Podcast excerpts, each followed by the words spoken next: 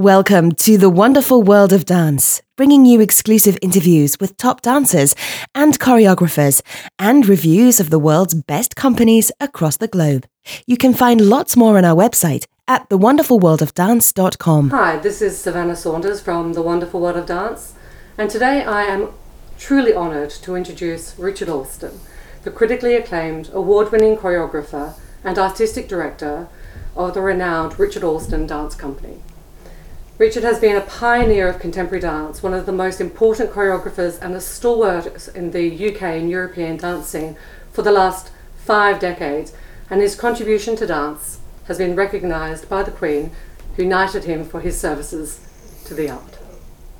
After 26 years, Richard Alston Dance Company is coming to an end, sadly, and the company's farewell tour, tour entitled The Final Edition, is heading to London, Sadler's Wells in March.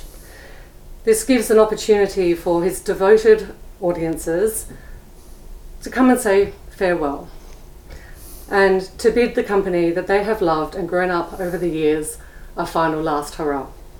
This farewell tour is a defining moment for the British dance scene as Richard looks to the next stage of his career that builds upon his body of work that includes almost more than 150 works, which is extraordinary. So I'm so pleased to welcome Sir Richard Alston. Thank you. Thank you so much for joining me. It is lovely to be actually here in your home at the place Yes. in London. Yes. And what you won't be able to see, people who are listening and, and viewing, is on the walls we are surrounded by posters of performances past, which gives quite an interesting visual catalogue of some of the recent years. But with such an esteemed career, we have almost too much to discuss. So let's start at the beginning. You trained with the London Contemporary Dance School, which is obviously the institution here at the, the place. Yes. So you are back home Yes. in many ways. Yes. That's how it feels. Does it? Yes. And I feel like I've never left this building. Actually, I had a I had a brief stint with Rambert and two years in America, but otherwise I've been here since 1968. you must feel like either a part of the furniture or the, the leading masthead of, of the building. How, how does it feel for you? Um, I'm, uh, it, it's a good feeling to feel that I know probably more than anyone else in this building about its history and about the way the, de- the building developed and the extraordinary people who've been here over the years, going right back to my, my early, early training. So it's going to be strange in, in more or less a week's time when suddenly I don't belong here. And um, part of me is excited about that because it's going to be, uh, I have to look for something new. I don't want to stop choreographing. I don't want to sit at home and, and vegetate. Uh, um, and I believe very strongly in mature artists. And I feel I've only recently become mature. So I know I want to go on, and uh, I'm going to find ways of doing that either here or overseas or wherever. So in that sense, that's very exciting, but it's a very strange pull to be leaving this building, which I've I've been walking into this building, you know, from more or less the same part of London um, for for five decades. And do you remember what it was like the first time that you walked into this building? And could you have imagined that you would spend the next five decades? No, I would never have imagined that. I can remember it very clearly. Robin had found this building, Robin Howard, who was the founder of the Contemporary Dance Trust. And he brought me and Sue Siobhan Davies on a rainy afternoon. We'd finished classes at the studios where we were off Oxford Street. And he said, Have you got a lecture now or are you free? And I said, We're free. And he said, I want you to see something. And he brought us here. And um, it was an old drill hall and uh, the theatre and what is now the bar were all one big hall. It hadn't been used for a long time. It had always been hard out for parties, so there were buckets to catch the rain and rather forlorn, deflated balloons in the rafters. But you could see the potential of it. And uh, Robin also who was a really remarkable man who had tragically lost his legs. They were blown off on the last day of the Second World War. But he still had a very strong feeling for things military. And so he was thrilled that this building was the home of the artists' rifles. So that uh, artists such as Wilfred Owen were in the, in the artists' rifles. And that connection meant a lot to Robin. And he brought us in here and we walked around and we saw the rifle range where the cafe is now. And when Bob came here, Bob Cohan, who, who was the first artistic director, he came with all his knowledge from the Martha Graham Company and said, the floors have to be Canadian maple, and then there you are, they had to be. And the sprung floors were laid all the through the building. And it was very raw, not really finished when the students first came in but very, very exciting. New things are very, very exciting. I was always fascinated reading about the, the early days of Rambert, and I felt that I'd suddenly found a new version of that. And there was a tremendous intensity.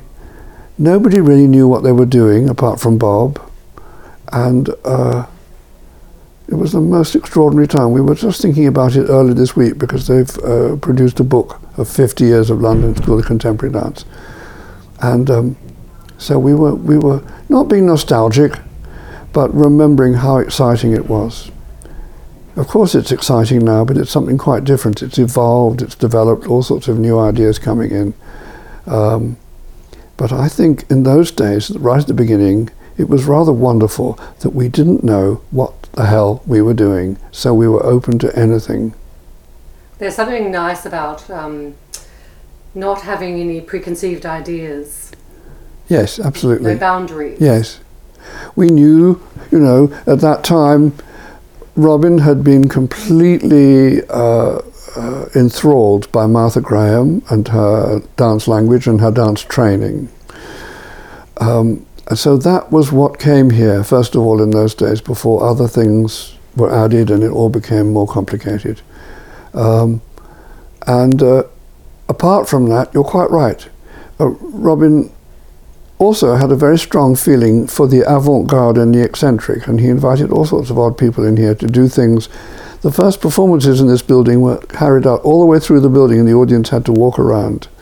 And um, that was the, that was his quirky side, which I always enjoyed a lot. I remember, as you mentioned, Rambert, I, I recall going to a performance there when they first moved into their new uh, home, and they had a a performance where you had to follow the dancers across the building. And that Right. reminds me of that, Right. which is very interesting. Yes. How that lineage Yes. continues to influence. Yes, yes. Very interesting. But your training also includes spending a couple of years with Merce Cunningham. Tell me about that time. Okay. Uh, when I finished my training here, uh, Robin um, applied for a grant for me because he thought it would be good if I went to New York. Uh, but I said, no, I don't want to go to New York. I have reasons for staying here. And it, when you're that young, you're very stubborn. So I, I was given this thing called a Gulbenkian Dance Award. Uh, uh, and with it, I formed this small group called Strider. So we danced all over the country in all sorts of strange venues like art galleries and marketplaces and what have you. We were what would nowadays be called site specific. And we experimented and we had a lot of fun. And then I realized after three years that I needed to learn more. I, there was, there, um, my, my knowledge was superficial. And so that was when I did indeed go to New York. And for two years I studied at the Cunningham studio. I had become enthralled by Merce because I found his work, especially at that time. Uh, Sue and I went to the south of France in 1970 and saw the company. Really extraordinary dancers. And um, so I knew I really wanted to go and work with him, to go and study with him. And so going to New York in 1975 was an absolutely extraordinary time. All sorts of things were developing, all sorts of things were changing. The range of dance in that city then was quite phenomenal. There's good things in New York now, but there's not so much money. It's the same all over the world. So uh, um, the whole system that was very good for supporting dance at all sorts of levels has sort of disintegrated now, and so it's only the kind of brave and tough who who manage to keep going, and they're terrific. Um, but at that time, dance was everywhere. I remember thinking when I was crossing a street, meeting a dancer from one of the studios where I took class, and thinking, "Good heavens, this is a city where to be a dancer is a normal profession." You meet so many dancers, and you see them on the subway, and you see them working in restaurants, which we all did a lot. Um, and, and, and dance was part of the fabric of New York City. And, and uh, so that people who were dancers were proud of it.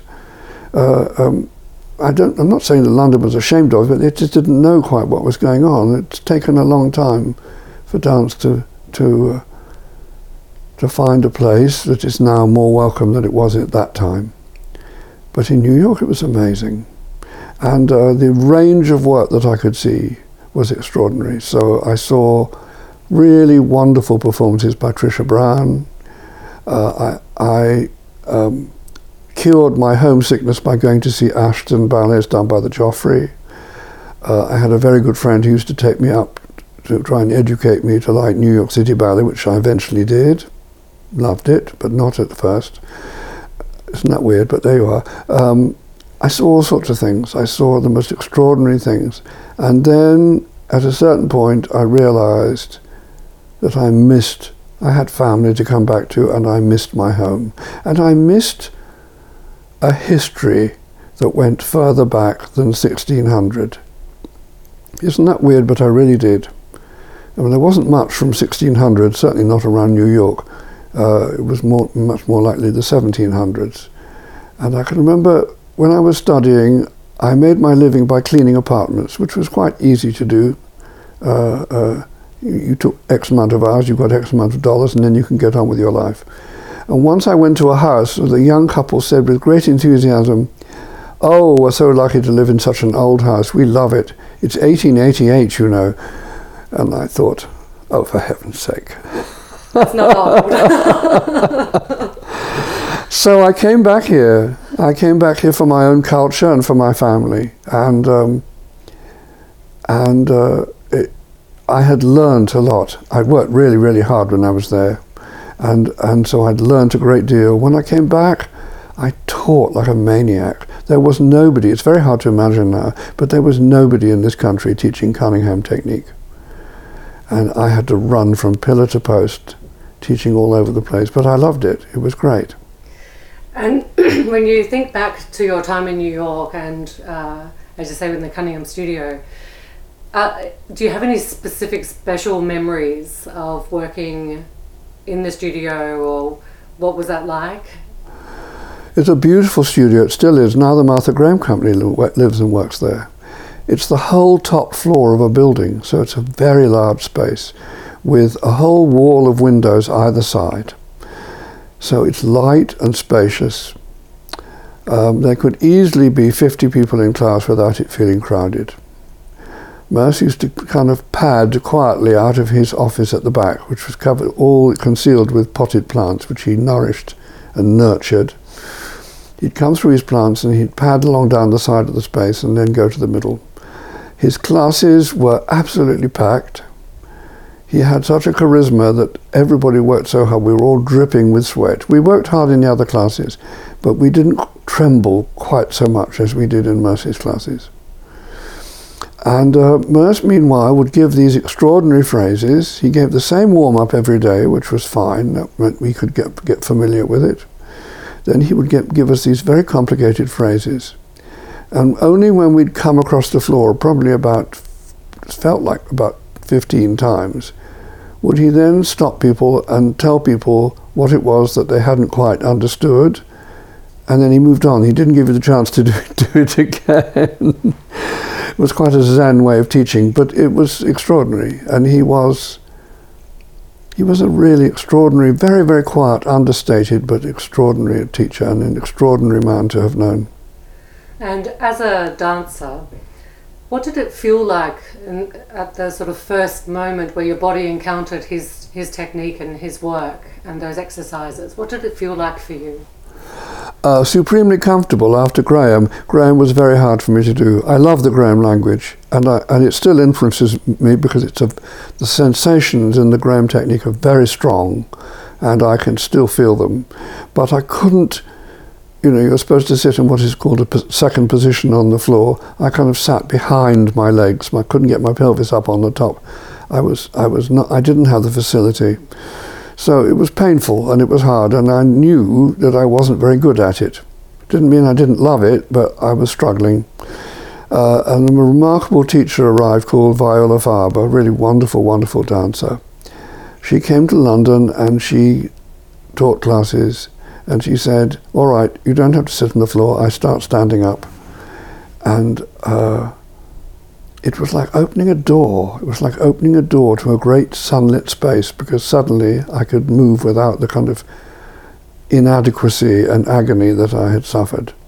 Um, so Merce's work really suited me. Mercy has a long body. I have a long body. Uh, uh, he he he changed things from the Graham work because it hurt his back and uh, he invented new ways, very much connected to both classical ballet and, and Graham. So it's a very logical technique. I want to uh, go back to this moment where your first decision to start your own company. It's quite an ambitious uh, um, enterprise today, and you mentioned that the, the environment was quite different back then in terms of dance here in this country. What inspired you to form your own company so early on? You're talking about Strider. Strider. Yes. Yeah. Um, um, the simple answer is that Robin was an extraordinary man of great vision, but but because he had, as it were, a damaged physique, he he did not have legs. He knew that what to a normal person, to a complete person, would just be a cold, would be a very serious virus for him. And so he did not expect to live uh, as long as he actually did. The reason why I'm telling you that is because at one point we had a talk. We often talked together. He was wonderful to me. And we had a talk, and I said to him, Robin, I don't understand why you're in such a rush. Everything's just starting. It takes time for things to evolve, and suddenly you want to be touring and you want to be doing this. And, he, and that's when he said to me, Well, that's because I really don't know whether I'll be here next week, Richard. So I need to establish something that will survive.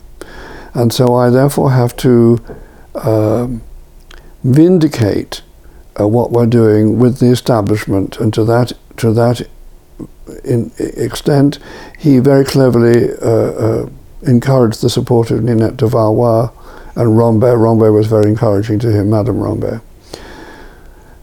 So he said, so when we're touring, we need to reach an audience and we need to look for a sort of middle of the road audience because we need to actually financially um, um, uh, survive. I guess I was 20 or something, and, and I was very honest with him and said, well, as an artist just starting out and as a young man of 20, I don't really want to reach a middle of the road audience. I'm, I'm, I'm, i want to do all sorts of things. I don't know what it is I want to do, but it's not that. So I think I'm going to find a way of uh, uh, getting a small group of people like-minded, and and we'll become independent and we'll leave the place. Robin was wonderful about it. He was obviously disappointed in certain ways. He he seemed to think that I would have a future here but he also said to Robert Cohan, the, direct, the artistic director, he said, well, the first person who we believe in is leaving, and that's a huge step forward for us. We've nurtured someone, and now they're moving on. It's like having a family, and and the offspring are leaving, and and we should uh, be slightly disappointed, but also very very glad. So he was wonderfully supportive. And uh, with Strider, we did all sorts of things. Um, was a very exciting time. Looking back, I would say we didn't really know what we were doing, and luckily the Arts Council didn't check up that much in those days. Um, but we did all sorts of interesting things, and we got to a point where we really knew that we needed to actually bolster our knowledge. We needed to have more knowledge, and that's why I went to, not only I, but also another dancer too. We both went to New York. And Strider evolved uh, when you came back, is that right? And, and became Strider 2? Uh, second stride. Second Stride. Yes, uh, that was just the name. I was astonished when they called it that. I think we, there were there was a group that uh, uh, Siobhan Davies and Ian Spink, who was a very interesting Australian choreographer, they were starting it, and Sue asked if I would be involved, and uh, um, I said, "Oh, that sounds interesting," and we were having meetings about it, and they were talking about all sorts of names. One one person was suggesting they called it Movable Feast.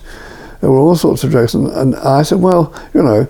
I suppose you could always call it second stride, ha ha ha. And then I went off, and I went off, and I was working abroad, and I got an email, or it wasn't even an email, there would have been a fax or something saying, "So we've decided to call the dance this group Second Stride." I was astounded, and in fact, by the time Second Stride started, I had been offered uh, a position with Rambert, so I didn't, I wasn't really involved in Second Stride.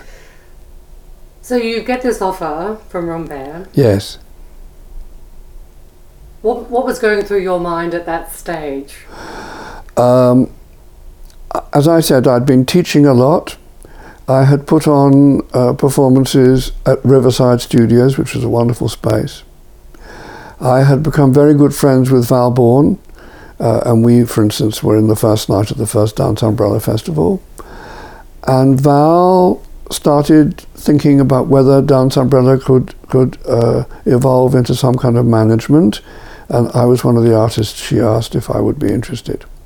So she sent someone to talk to me about what I would need from a management and what I dreamt of. And I spoke to this person and I said, Well, I'd really like a group of dancers that I can work with consistently. I'm very, very interested in trying to have live music. And uh, these are really major things. And so the answer from this advisor was, well, you better join someone like Rambert then, hadn't you? Because it's not going to happen. And this was in uh, 1980. And uh, I was astonished. And it happened that, that at that more or less the same moment, uh, uh, Christopher Bruce and John Chesworth from Rambert had come to Riverside and they, and they got me in the bar and said, Would you come and make a work for Rambert? So I did in 1980, 1979. And amongst the dancers was this very tall, very, very young, young, young, young Michael Clark. That's the first time we worked together. And um, in the course of making the work, it seemed to be there was a period of transition going on because Christopher had left by the time I was there. And some of the dancers said, "We really like doing this, you know, working with you. Couldn't you be be here more more permanently? Because Christopher's gone, so we don't have anyone creative in the company, and that's been what Rambert has always been about. And that's how this offer came through to be a resident choreographer. And I chose it because not only were the dancers really interesting because they had a lot of classical training in their background, and I was very intrigued to explore that, but also they had this wonderful music ensemble. And I thought, oh, I'll have some of that, please. There was the Mercury Ensemble, it was about 16 more musicians, and it meant that from then on I could really begin to work with live music. And that was a huge, uh, hugely attractive thing to me. And what will, what as a creator, having access to live music, how did that change what the work that you were doing at the time? Um, I had a wonderful music director there.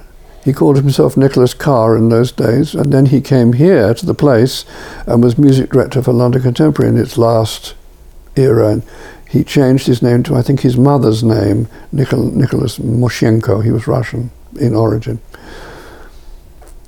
And he was fantastic.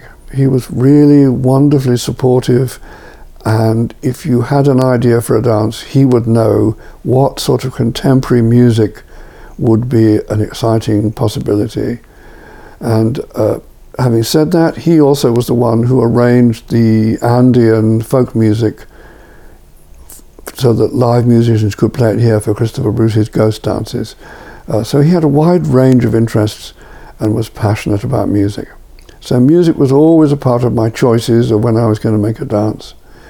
And in those days, of course, there was quite a strict musicians' union, so you couldn't use whatever you wanted. you had to, if there was music that could be played live, it had to be played live.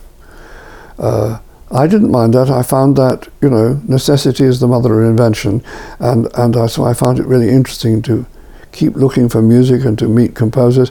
And I, I also developed relationships with the really marvelous marketing people who were trying to sell the work of young, young composers at Boosey and Hawkes, um, at uh, Universal Edition, at, at the different publishing houses.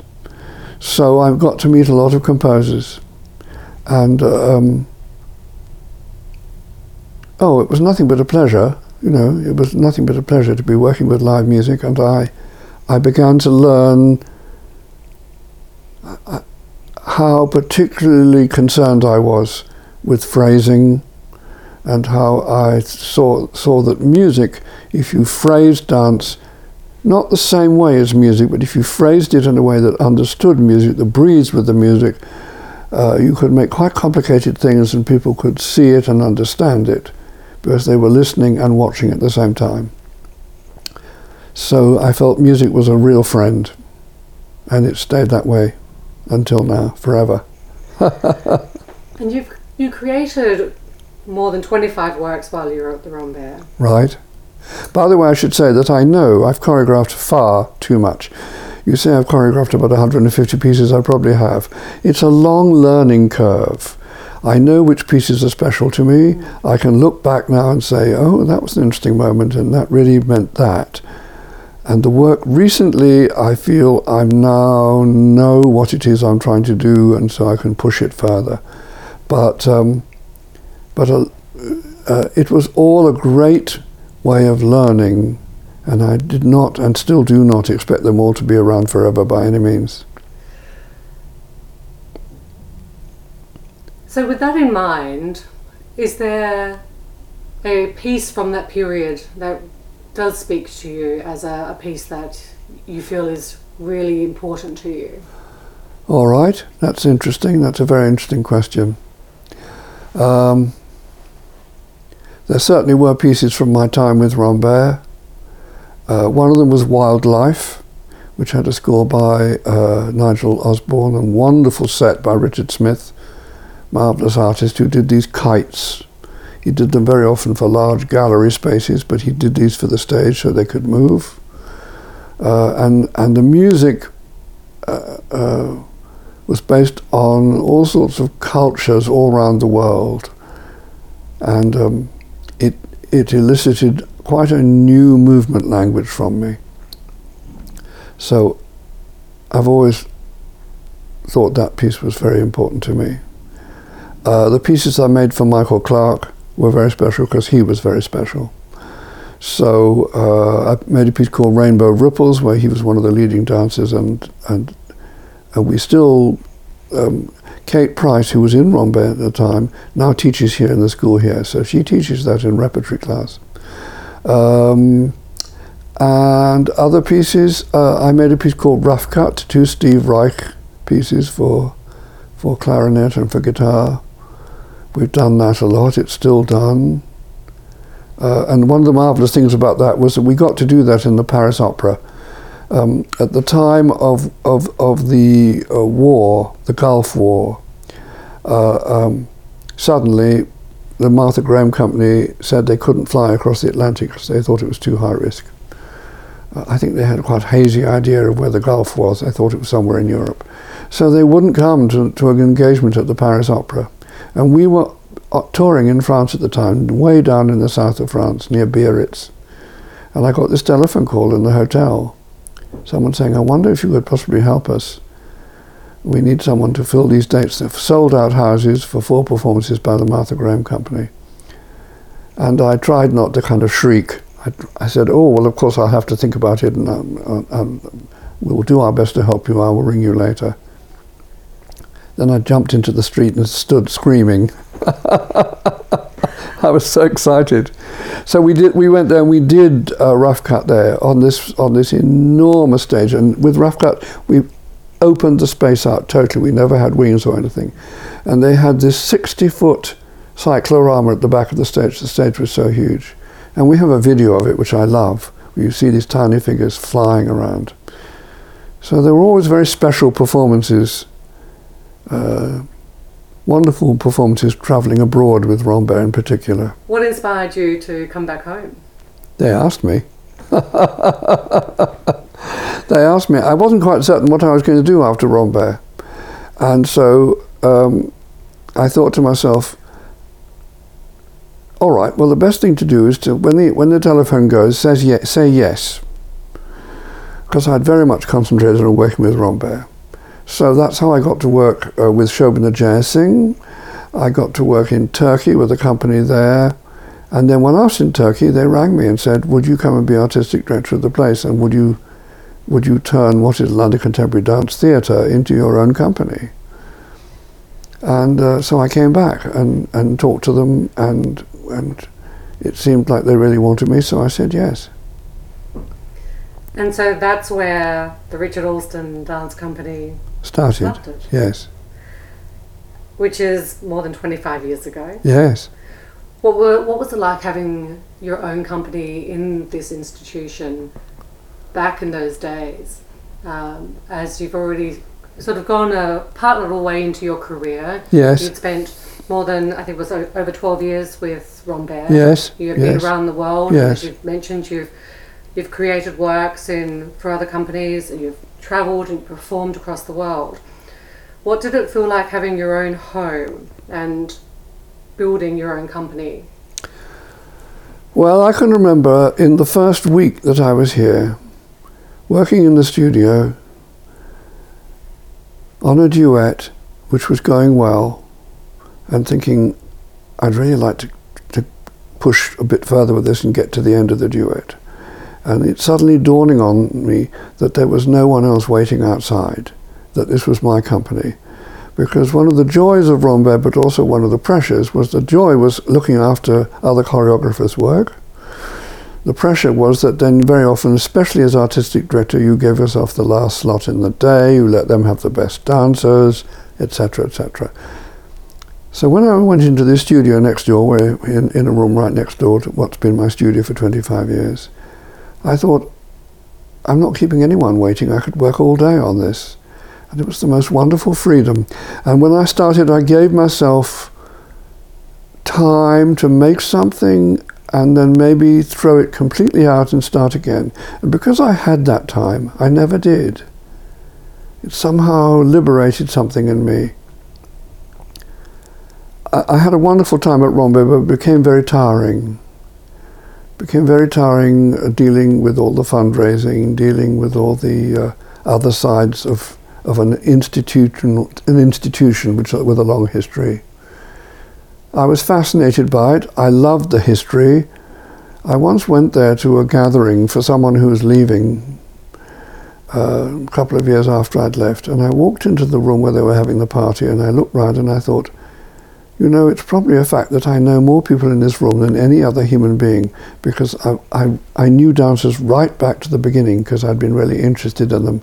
And we had revived early Ashton pieces, and I'd asked advice.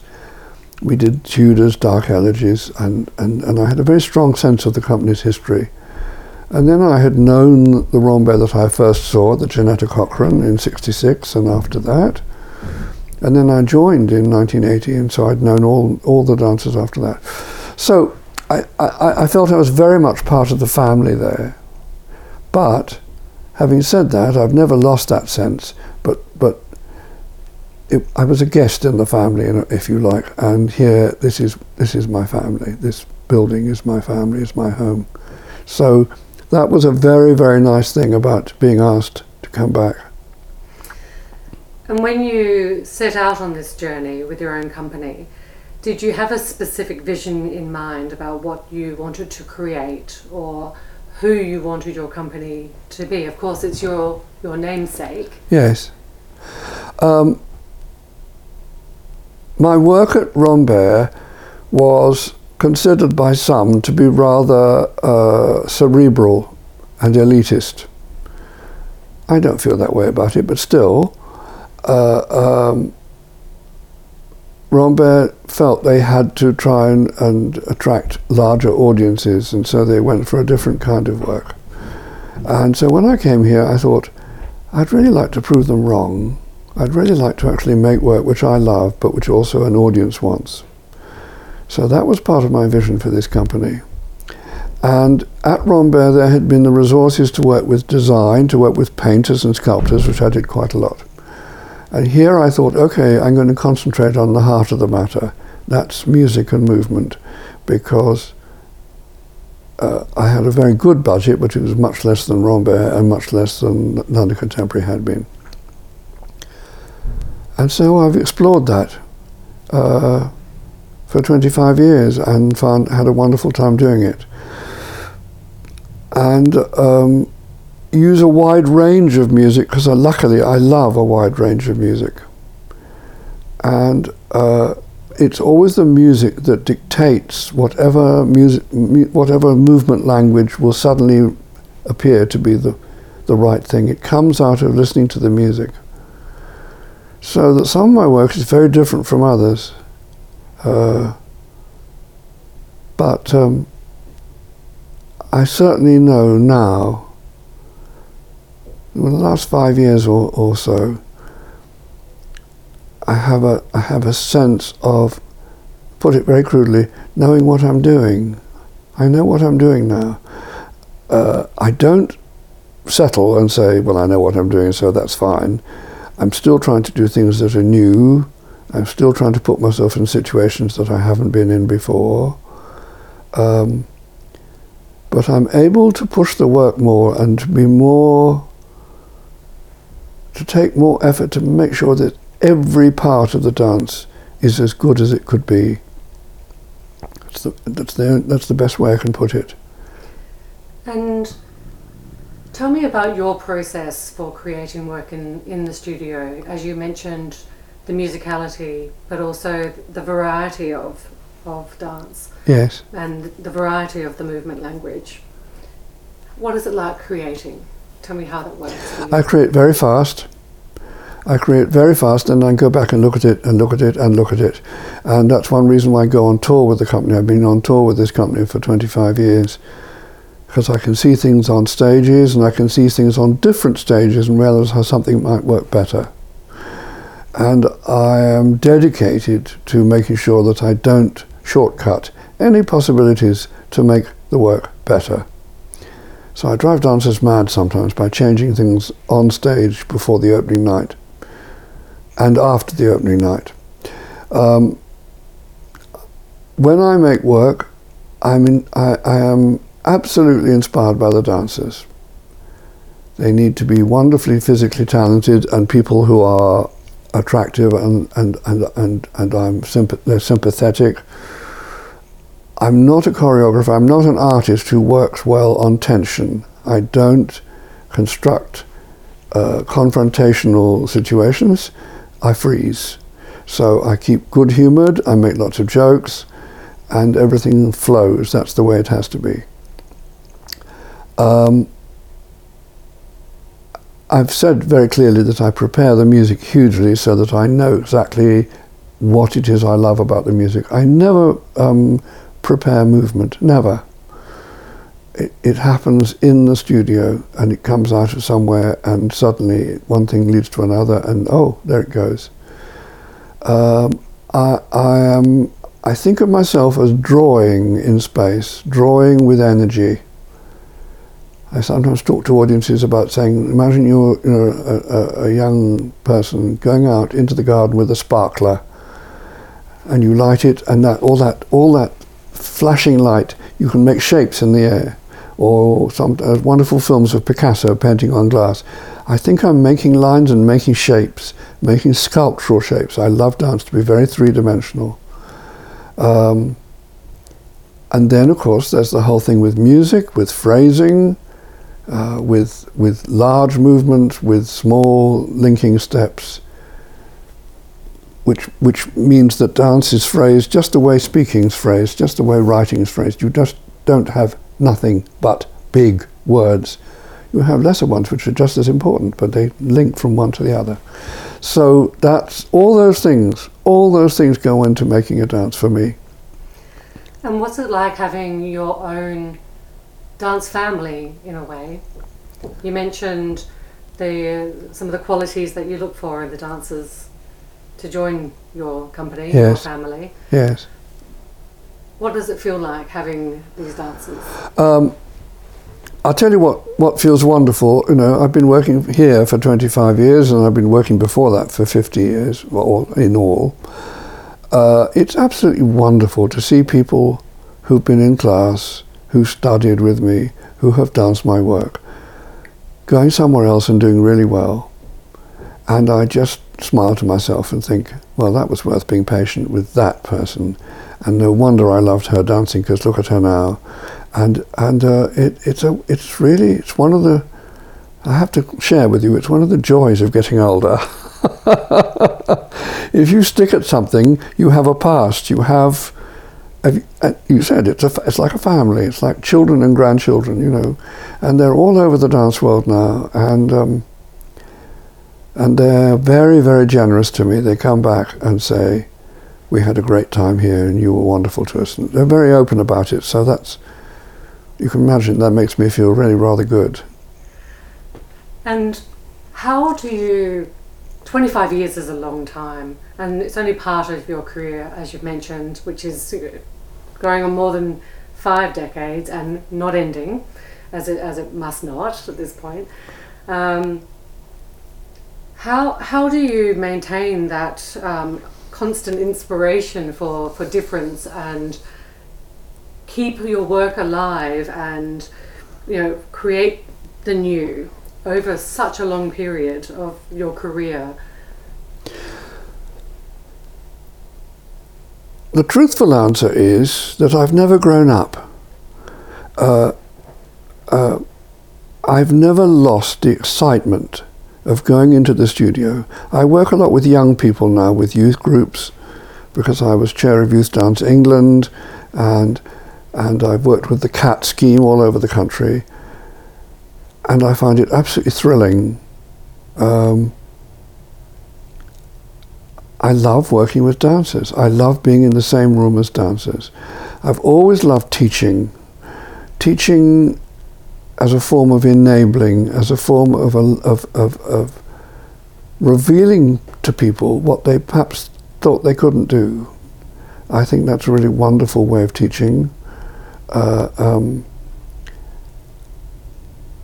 so it's teaching is run like a thread through all those 50 years. I have been almost constantly employed, but not always choreographing. There's been quite a lot of teaching, and luckily I love it. Um, but that's what it is. When I go into the studio now, I'm still excited to make a piece. I'm still excited to.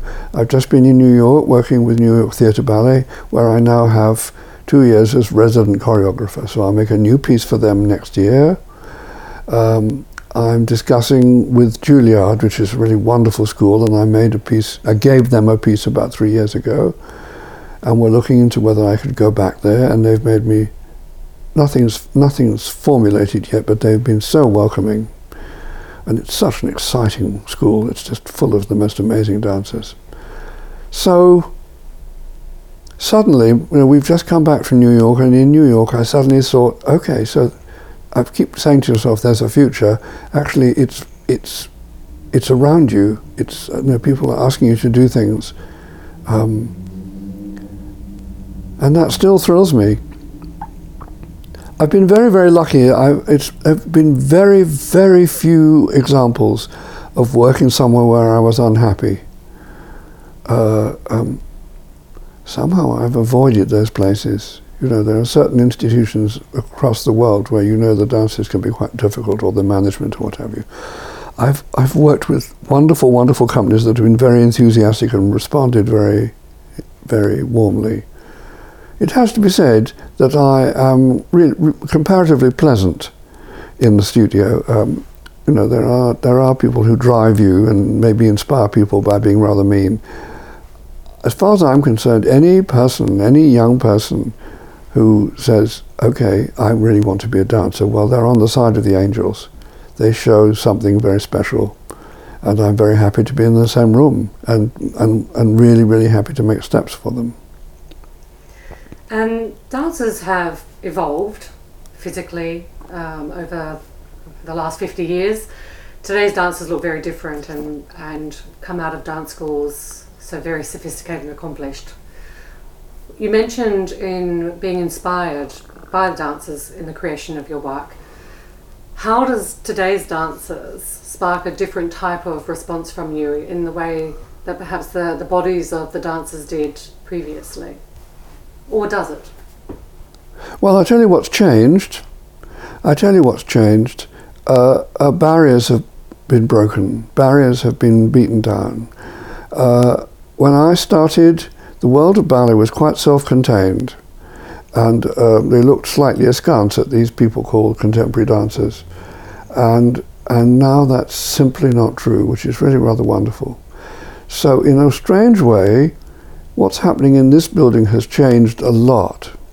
What Robin wanted to bring to this building is now all over the country in both ballet schools and in the Royal Ballet with Wayne McGregor uh, choreographing there, and the whole openness of the whole. Uh, the, the, there are not so many barriers in the world of dance.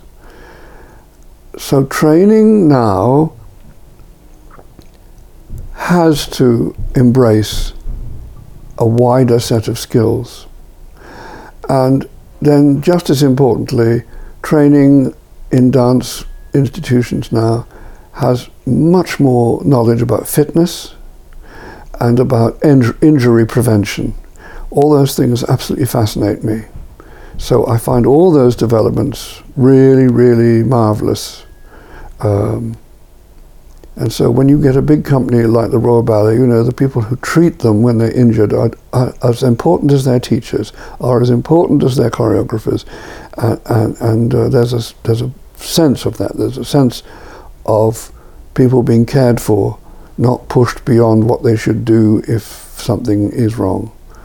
Um, I find all that really terrific. You know, I, I, I've been around long enough to remember when the sports doctors, the, the Olympic doctors, suddenly realized that what they were applying to athletes could very interestingly be applied to dancers. And they suddenly realized this was a new era, era area for them.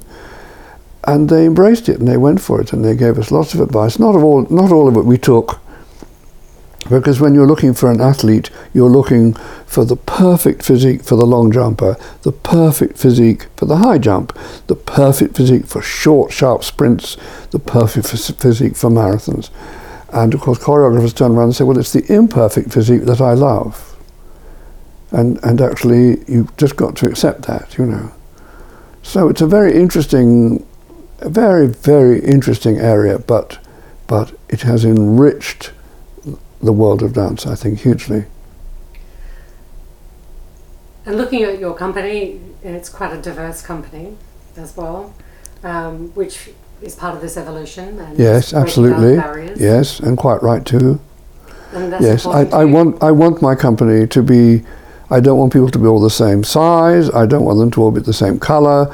Uh, uh, uh, I, I find the the uh, image, if you like, of dance breaking down barriers and breaking down prejudices. I've, it, I know it can do that, and I found that hugely exciting. When I was at Rambert, someone said to me, someone whom I respected, said, Richard, as the director of you know, uh, an institution which is funded and so on, do you think it's acceptable to have uh, such a high proportion of white dancers? And I'd never thought about it really and I've thought about it ever since. I, I, I, um, I make no compromises. I don't have to, because actually there are all sorts of wonderful, wonderful dancers with extremely wonderful gifts who come from all sorts of backgrounds, and and I, I. Um, but I, if, if it looks like at one moment there's going to be less diversity, I give it a push. I will make sure that time I will really try and see someone who would actually help the company still. You know, um, uh, I spoke to someone who, who came from uh, Jamaica not so long ago, and they said, well,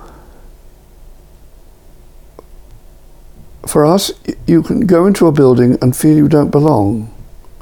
You can just see that there aren't other people like you. That was a very simple way of putting it, but I think a very important way of putting it.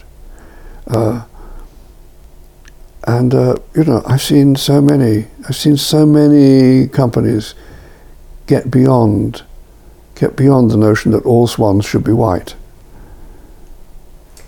And uh, going back to your your your role as an educator and as a teacher, for dancers, for young dancers to be able to see themselves on stage, um, for those dancers of all backgrounds to be able to say, oh, there's someone on stage that Yes. looks like me. Yes, yes, absolutely. that person. Yes, yes, it's it's hugely important. Uh, um, I know, I know that the dancers in my company who come from uh, um, diverse backgrounds, they are very often they're really important role models. They're very important role models, and that that's been going on. For instance, you know, all the way back to Arthur Mitchell at New York City Ballet in the fifties. Balanchine was ahead of his time. Martha Graham had a very diverse company. Uh, um, uh, it it's important. It's important, and it and it, it it's the arts should be racist free. They really, really should be, and and uh, you know we are a community where we do what we love and we are tolerant of all sorts of things, all sorts of people, all sorts of things we should embrace. Uh, and we're doing what we love, so we have no excuse not to. You know, that's what that's what binds us all together. And then you end up with these this diverse range of dancers who give you this diverse range of inspiration yes, and become yes. your, your tools for yes, your, your yes, craft. yes. Yeah. Well, I, you know, I uh, um, I like thinking of people as different. Uh, We're all unique. Yeah, I just each person each person in my company has a personality or, or some something in their background that interests me. It's not just their dancing. It's not just their legs and feet and things. Uh, and that's that's been a, been in my mind for a long time. I, I feel that uh, dance. I feel dance is a is a hugely healing activity. I absolutely believe in that. I think it actually uh, makes people happier. And um, when I started out, teaching could be quite strict. And if, if someone said to you, see, dance should make people happy, you think, well, that teacher doesn't seem to think that. but now we live in a totally different era. Education is totally different. And, and, uh, and the sensibility about dance is totally different. And yet people are still achieving the most extraordinary things. So it's not like it's made it compromise in any way. Speaking of extraordinary, again, when you look back over this um, this period with your company, what has been some of the the greatest moments for you? If you could choose one or two that stand out for you. Yes, that's interesting. I've enjoyed it all. It's been, you know, so it's not it's not as easy to. No, I guess one. I guess when we first went to New York, that was very exciting. When we went to the Joyce, uh, the first visit we went to the Joyce, and then we did a big tour of America of six weeks, and that was very exciting. Um, so and I think also we we started out in quite small theatres, and then we began to uh, take the challenge of being on larger stages. We've been to the Edinburgh Festival Theatre, the Lowry. Um, theatres are quite some size, and, and the work looks wonderful because they move around so much. Even if there's only a few of them on stage, they zoom about. So that's rather like that performance in Paris I was talking about with Rambert. The same thing with my company. Um, And it's always rather wonderful when, well, I'll tell you something which I loved doing, which was like just n- n- 2013 was the Britten centenary. And we did a whole program to his music. And his music was part of my growing up, so I feel very connected to it. And we did a program at the Barbican, which was all Britten, with wonderful musicians. So that was a really marvellous evening and a marvellous, we did several evenings, but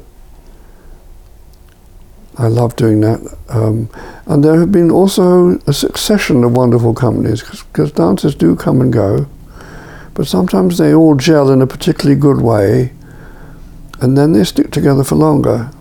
And so we've had a company until quite recently that more or less was together for eight years, and um, that became like a family that really knew each other and they knew what I wanted. Um, so those were really important times to me with this company. What have been some of the greatest challenges? We've always been very well behaved and stayed within budget. We haven't run up huge deficits or anything.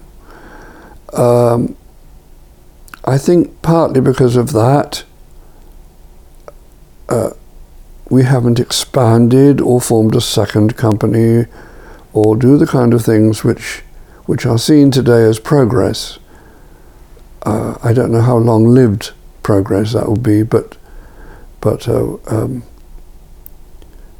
so the challenge was we, we've we've had amazing support from the Arts Council uh, when we first started, uh, and really up until about four or five years ago, where a kind of new regime came in and they seemed to be ticking boxes, and they even reinvented boxes which we didn't fit into.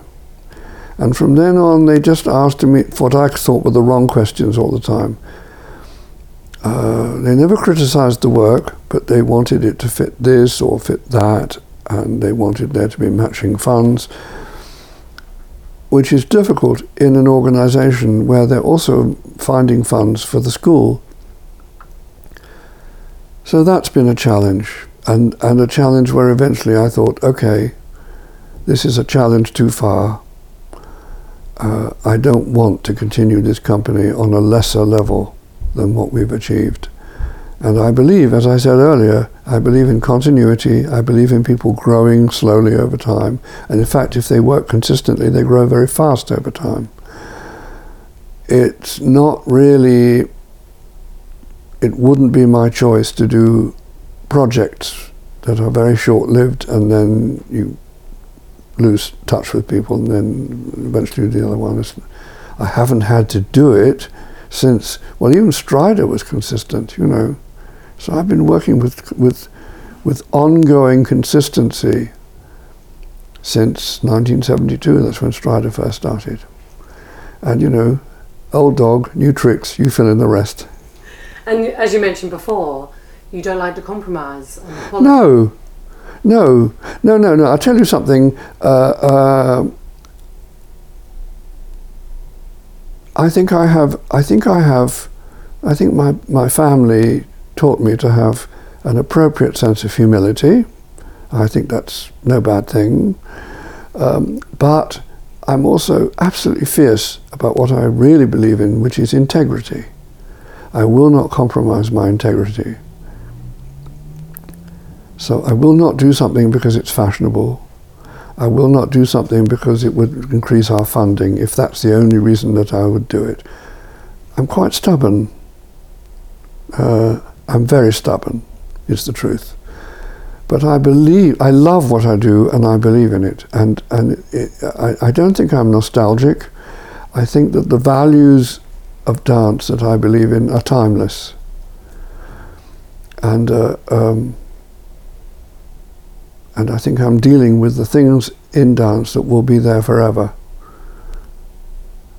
Uh, and those values for you, what is the most important?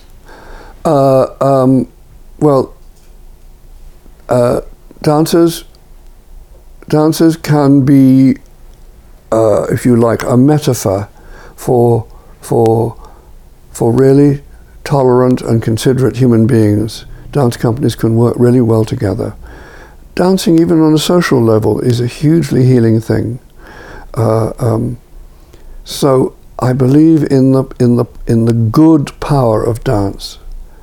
I'm beginning to sound like a vicar, but uh, I, I, I, do, I really do believe that dance can really help people in I all, so, all sorts of ways. So that's that's why I'm still in it. You know, if I feel I'm still helping people, if young people, you know, young people come up to me in the theatre now when we're on tour, and they say, "Oh, Mr. Alston, we're studying you. Oh, no, can we have a picture? Can we have an Instagram or whatever?" Well, you know, they can't do that with Shakespeare, so why not do it with me? I mean, they often have, you know, in school they'll be studying Shakespeare, and then they choose to take dance A level or GCSE. Uh, so I try to be helpful, and, uh, uh, And, and that huge family of people who are who who express warmth towards me. It's an it's an important part of my happiness. Yeah. But after 26 years, the Richard Alston Dance Company is coming to an end, sadly. And this is due to funding, as you mentioned. Uh, how, you, how do you feel about this, this ending, or this, the way in which we are ending, or you are ending this company at this time? I have very odd I have very odd opinions, and one of my opinions is that anger is rather a waste of energy. I I don't enjoy it. Uh, there are angry artists. There are artists that cry out against society. I like to make dance about what's good about dance and what's good about human beings, um, and and so there's a sense in a way that everything has its time and 25 years is a long time. Uh, and uh, um, and I'm really hoping that I find new ways to work. So selfishly that's all very exciting. Um, right now it is quite hard doing the last tour because audiences are incredibly sweet, but they kind of queue up to tell me that they've been seeing my works in Strider, and you know how much they love it and how special it is, and what are they going to do when I've stopped, and it's quite painful. It, it's wonderful, of course, but it's also quite painful. Um, and uh, I'm ready to move on now. I'm ready to move on. I'm still absolutely committed to this group of dancers. Here we are. We have two weeks, just two weeks uh, less than two weeks actually. Where are we now? This is Thursday. We have one more week after this. Um, but already, I know there are things in the in the pipeline. There are irons in the fire. There are people asking me to do things, and I know the dancers will get work. I know they will. Um, so I, it's very important to me not to get down. It's very important to me to think, okay, you're doing what you love. You've been doing it for a long time. You've been allowed to do it for, for, for, for a long time. And there are people who seem to like what you do. So uh, get on with it. Get on with it. Reach new people, work with new companies, uh, um, find different ways of doing things, uh, work abroad more because I've really you know, been touring in this country a lot, which I love but it's it's it's. Uh, I, I've come to terms with it. I've come to terms with it. It was a it was an agonizing decision. I, I made it two years ago. I had two years to get used to it. Uh, so, but it's gone beyond distress now. I'm not distressed. I've accepted it. I feel I've been very good, a wonderful support by many, many people. And uh, if I'm selling the big issue in a couple of years' time, I will be proved wrong. it's never going to happen. My goodness. Um, we we we reminisced about your the first day of entering this this building, and you're coming back. How do you feel, or how do you think you'll feel, on that last day, in a week's time, when you exit the building? Well, I, I just absolutely recently realized that there will be a sense of liberation. There will be a sense. I was, I was sitting at home this morning thinking, in a week's time, you could stay in here all day if you want. Or you can be a sunny day, or you can go to an exhibition, or you can do this, or you can do that. Uh, uh, um, I have, I'm fascinated by all the arts always have been. So it's not like without a dance class to teach, I'm going to be miserable. Um, I'm really hoping that I can keep working in dance, and I just I'm putting that out, uh, know, uh, put it out there very loudly and see if who responds. Uh, it was very encouraging being in New York because they, they, they love to make they love to make people feel important if they if they think they're important, and they tell me I'm important and I believe them, which was wonderful. But uh, but I do know that actually once we've got through it, if the Sadler's Wells programs go as well as the rest of this spring tour has gone, I will know that we have finished in a good way, and that will be a huge achievement, uh, and and um, I, I, I will be so relieved by that and so pleased that we managed to do it. And I was thinking, now what? How exciting. I wonder what's going to happen. So let's talk about the program coming up at Sadler's Wells, um, the final edition. Mm-hmm. Tell me about how you selected the works for this program. Um, I selected by and large pieces which we haven't done at Sadler's Wells before. There is one piece which we have done there before, Mazur. Um, and uh, there's a new piece by Martin because he's been a very important part of the company. Uh, there's a new piece by me that I made to Britten uh, for for the for the Snape Maltings. I mean, that was when you say about happy times. That was also to work to dance in the Snape Maltings in Aldeburgh. It's wonderful, we've been there four times really extraordinary building. Um, and uh, I've, I've included that in the program. I've brought back a, a, duet for two men to Chopin because I thought two men in the company now would do it really well. And I was amazed how right I was. They did it even better than I expected. So I'm really pleased to be showing that in London. Um, I've made this Monteverdi piece, which I'm very proud of. I like it. I think I'm very pleased with it. We haven't shown that in London, so that's how the program will end. And I've got a short piece for students from here because I made it for our last performances here. And, you know, I like a sense of continuity, so I, I trained here. I graduated, well, I finished anyway in 1970, and now I'm working with the, with the young people who are going to finish in 2020. And uh, I've made a short piece for them and it's gone really well. So that's been that's part of the program too. So there's a lot of people dancing really well. That's what I've what I've tried to say. Tried to choose. Okay, let's show a, a, pro, a piece a program where everybody's dancing wonderfully. And not to preempt in a week's time, um, but and you've mentioned the audience that have come up to you and shared their experiences and their views and the dances. Is there, by return, something that you would like to say to your audience who have followed you for the last 25 plus? Well, I, I keep saying it. I keep saying it. I say it when I talk to audiences, and I've said it in the program. I'm hugely grateful to them. Hugely grateful. Uh, there are things about my work which are not fashionable, but they are actually, in some strange way, very much needed. In a time when the world is becoming very cynical, I think dance can be beautiful. I think people dancing are beautiful, and I have absolutely no problem with attempting to make something that's beautiful, and audiences respond to that.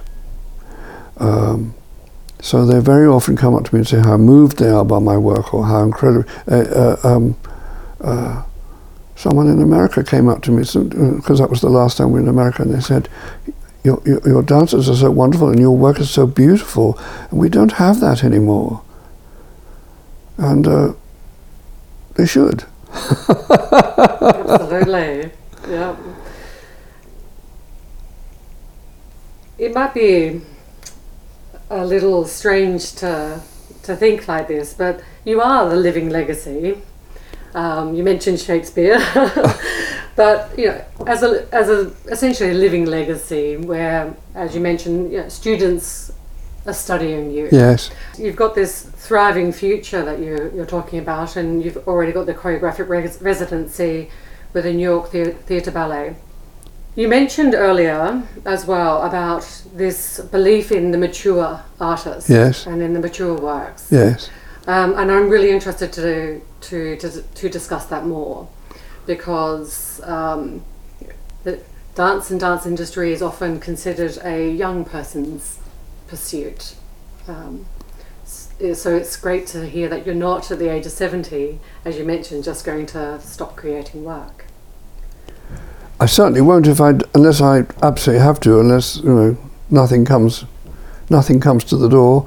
Uh, um, but the choreographers that have been hugely important to me have kept going, and uh, and their work has has flowered in later, you know, much older than than seventy.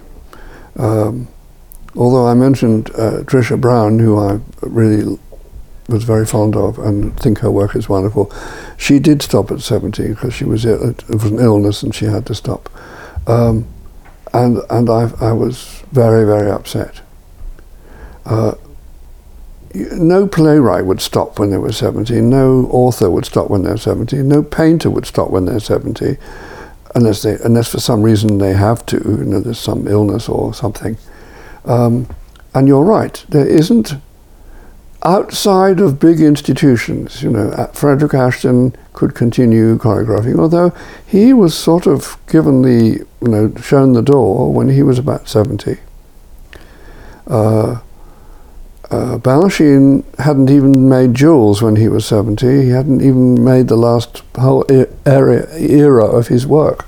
So uh, I look at these people and I think, okay, as long as people will lift their leg when I ask them to lift their leg, and as long as we do it with the music and whatever, I, I, I will be doing it.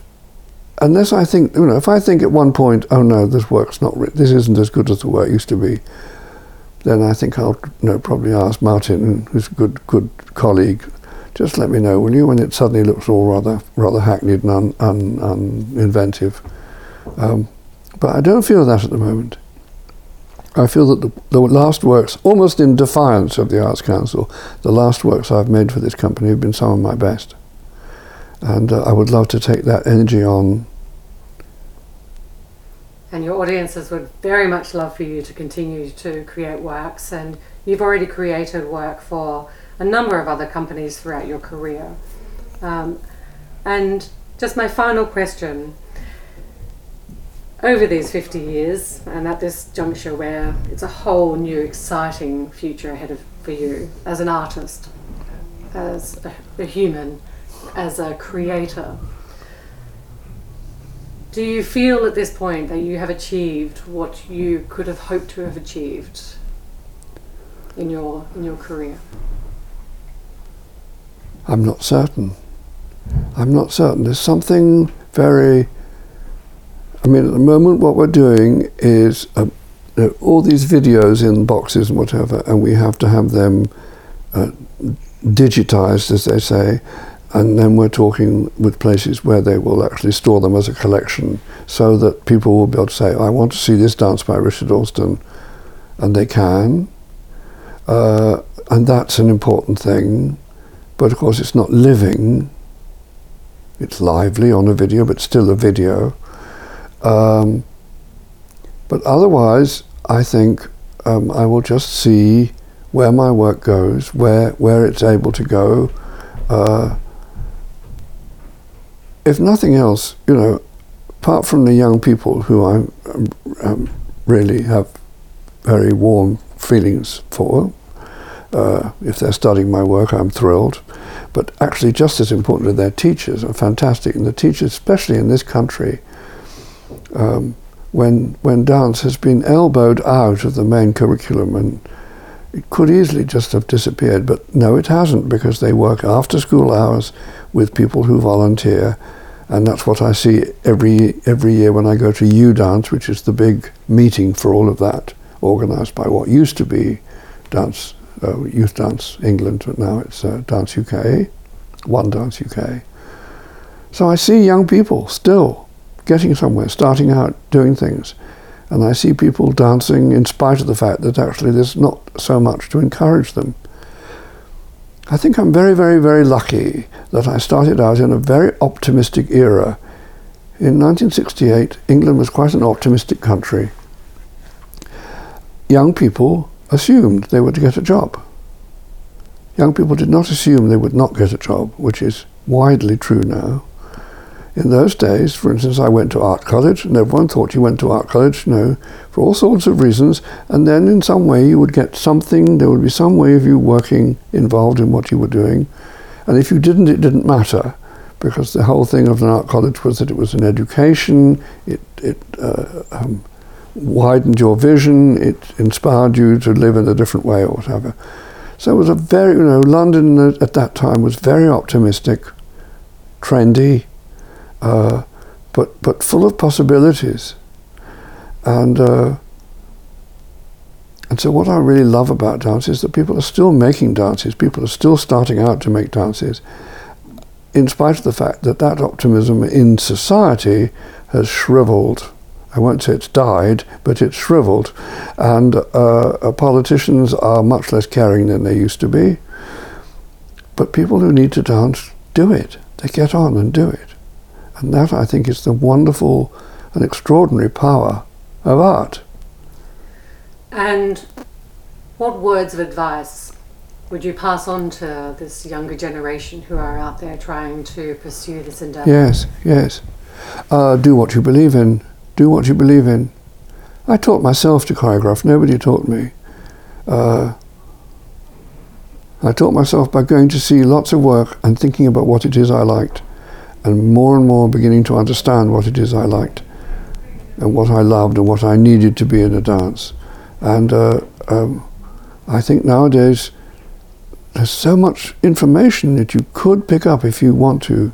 You know, you can just go online or go to YouTube. You can see so many things. Um,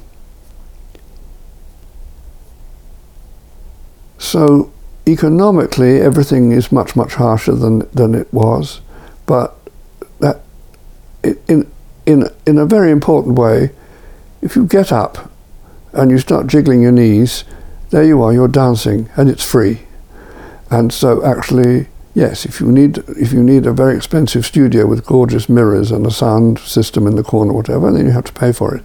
But actually, we haven't touched upon something which has evolved in my lifetime that, that, did not exist in any way when I started out, and that's street dance, hip hop. Oh, absolutely. And that's been an amazing. Uh, talk about barriers breaking down. You know, a, a lot of young people come here now from East London dance. They start with a lot of hip hop and then they want to find a different way of using that, and they come to a school like this, and and uh, dance is dance is in everyone's life now in a way which it really wasn't in this country when I started. It really wasn't, and that's um, so now we're back to when I was when I, no, back to what I was saying when I went to New York and thought, good heavens, dance here is a normal profession. Everybody moves now. Young people all want to do. They all they. It's not just the movement. They want the outfits. They want the baggy clothes, the, the baseball caps the whole thing, but still means they're moving and they're dancing, and so they still get that kind of uh, uh, wonderful exhilaration, the adrenaline. Uh, and I've seen um, large groups of, hip hop groups, you know, being drilled, being drilled by by sergeant majors, you know, would, would be not be ashamed of seeing the way that I've seen people working, and young people do it. They get on with it, and they, and, they, and, they, and they're really excited to be part of it. So, so dance has changed in all sorts of ways, and um, and it's part of our culture. It used to be rather an elitist part of our culture, or funny old men doing Morris dancing, but now it's everywhere. It's on television. It's in our lives, and that's that's nothing but wonderful. That's great. I just want to say thank you so much for taking so much of your time. If you're in London, you must, of course, come and see Richard Alston's the final edition farewell performance at Sadler's Wells on the 7th and 8th, 8th of March. And if you're in Cambridge, you can see the farewell performance in a couple of days on the 2nd and 3rd of March. Check out the company's website for details and tickets, richardalstondance.com. Thank you so much. Thank you. Don't forget to subscribe. We've got some incredible interviews coming up with principal ballerinas and renowned choreographers. We love dance and ballet, and we hope you'll love us. Join us on Facebook and Twitter.